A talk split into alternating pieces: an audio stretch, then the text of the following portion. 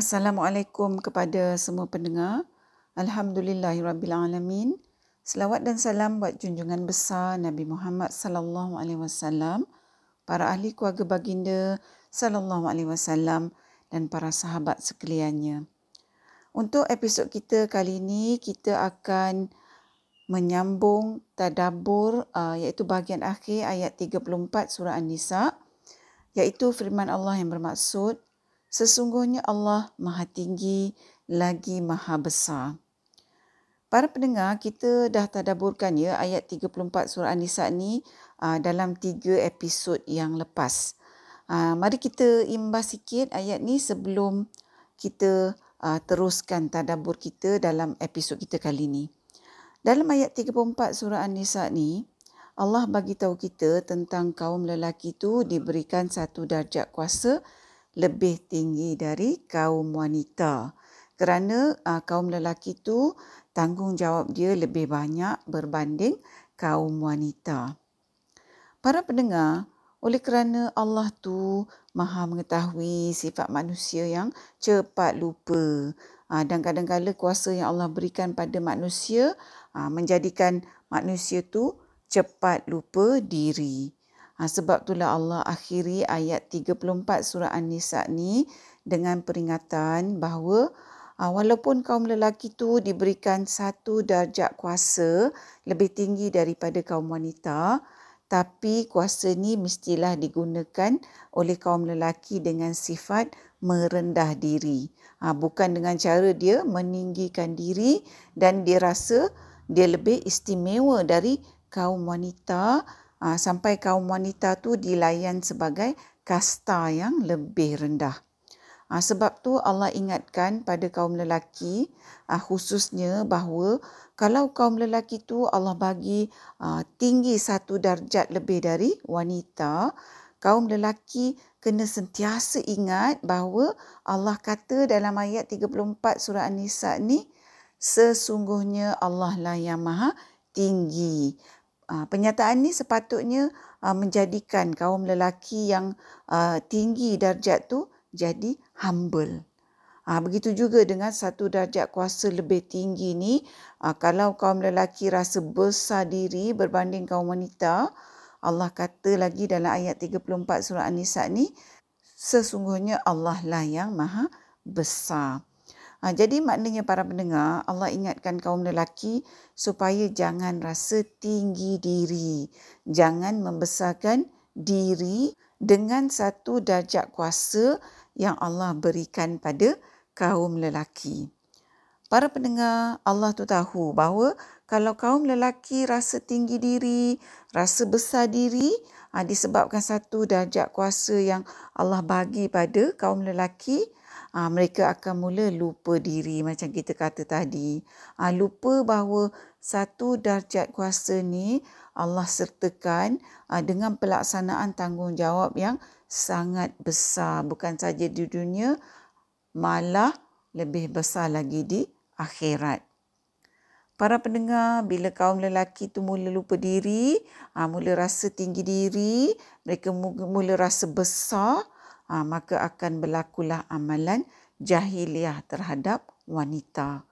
Ha, bila seseorang tu rasa tinggi diri, ha, dia akan pandang rendah pada orang lain. Ha, bila seseorang tu rasa besar diri, dia akan mula remehkan orang lain sebab dia pandang orang lain kecil daripada dia. Ha, keadaan ini para pendengar samalah ya dalam konteks suami isteri juga. Sebab itulah ayat 34 surah An-Nisa ni Allah sertakan sekali dengan notis peringatan pada kaum lelaki supaya kaum lelaki uh, dalam uh, keadaan sentiasa ingat bahawa dia sebagai pemimpin dia kena gunakan kuasa dia dengan penuh ketakwaan. Dalam keadaan dia tu merendah diri kerana dia tahu bahawa Allah lah yang maha tinggi dan Allah lah yang maha besar. Para pendengar, hakikatnya ya pemimpin yang terbaik adalah yang paling taat kepada Allah. Pemimpin yang bertakwa. Sebenarnya bagi para suami yang memahami hakikat satu darjat kuasa lebih tinggi itu adalah keistimewaan yang merupakan amanah yang besar uh, yang Allah pikulkan pada para suami. Kuasa ni juga para pendengar merupakan dugaan. Allah nak tengok ya sama ada kuasa yang Allah beri pada para suami tu para suami gunakan seperti mana yang Allah dah laraskan. Kalau tak gunakan mengikut apa yang Allah dah tetapkan, ha, para suami kenalah bersoal jawab di akhirat nanti. Ha, sebab itulah Allah ingatkan para suami tentang hakikat bahawa Allah lah yang maha tinggi dan Allah lah yang maha besar. Dan Allah juga bagi tahu kita dalam Al-Quran bahawa Allah tu juga maha menghargai. Ha, di samping Allah tu mempunyai kebesaran dan ketinggian. Para pendengar, kalau Allah yang bersifat maha tinggi dan maha besar tu menghargai makhluknya, uh, mengapa seorang suami yang diberikan uh, beberapa keistimewaan uh, yang merupakan satu darjat kuasa tinggi dari wanita perlu hilang penghargaan terhadap isteri di bawah kuasa dia. Jadi bahagian terakhir ayat 34 surah An-Nisa ni merupakan satu peringatan macam kita kata tadi kepada para suami ha, supaya para suami selalu berbalik pada peringatan ni. Kenapa? Ha, supaya syaitan tu tak dengan mudahnya pesongkan para suami. Ha, dengan cara memperdayakan para suami ha, menggunakan kuasa yang Allah berikan pada para suami terhadap para isteri mereka. Ha, sebab manusia itu para pendengar ada ego dan syaitan memang akan uh, gunakan ego dalam diri manusia sebagai alat dia nak perdayakan manusia. Ha, termasuklah dalam konteks kuasa suami terhadap isteri. Para pendengar, uh, saya nak cakap jugalah ya uh, di sini bahawa para isteri pun mestilah memahami hakikat uh, kuasa suami dalam konteks peringatan ayat 34 surah An-Nisa ni ayat itu sesungguhnya Allah lah yang maha tinggi dan Allah lah yang maha besar. Ini supaya kalau suami terlupa atau tersasar dengan kuasa yang Allah berikan pada dia, isteri boleh ingatkan suami, sedarkan suami. Dengan mengingatkan suami ni, para isteri boleh bantu suami untuk jadi suami syurga. Ha, siapalah yang tak bahagiakan kalau dia ada suami syurga. Ha, sebab itulah para wanita kena cari ilmu. Kena gunakan pemikiran khususnya ha, dengan akal yang ada dalam hati. Yang ada dalam dada. Para pendengar, Allah jadikan manusia tu hidup berpasang-pasang.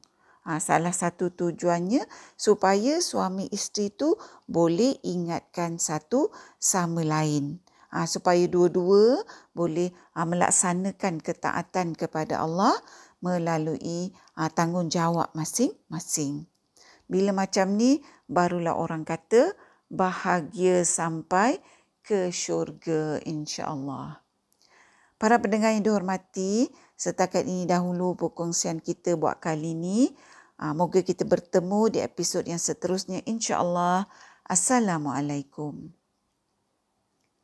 Sekiranya anda merasakan bahawa perkongsian tadabbur bersama Dr. H ini memberikan manfaat kepada anda, saya ingin mengajak anda untuk menyertai saya bergabung usaha menyemarakkan amalan tadabbur Quran dengan memanjangkan perkongsian ini kepada orang lain. Serta Jangan lupa untuk tekan butang follow untuk mengikuti episod-episod yang seterusnya. أشرقت نفسي بنور من فؤادي حينما رددت يا رب العباد وانتشت روحي وصار الدمع يجري يا إلهي خذ بقلبي للرشاد أشرقت نفسي بنور من فؤادي حينما رددت يا رب العباد. وانتشت روحي وصار الدمع يجري. يا إلهي خذ بقلبي للرحمن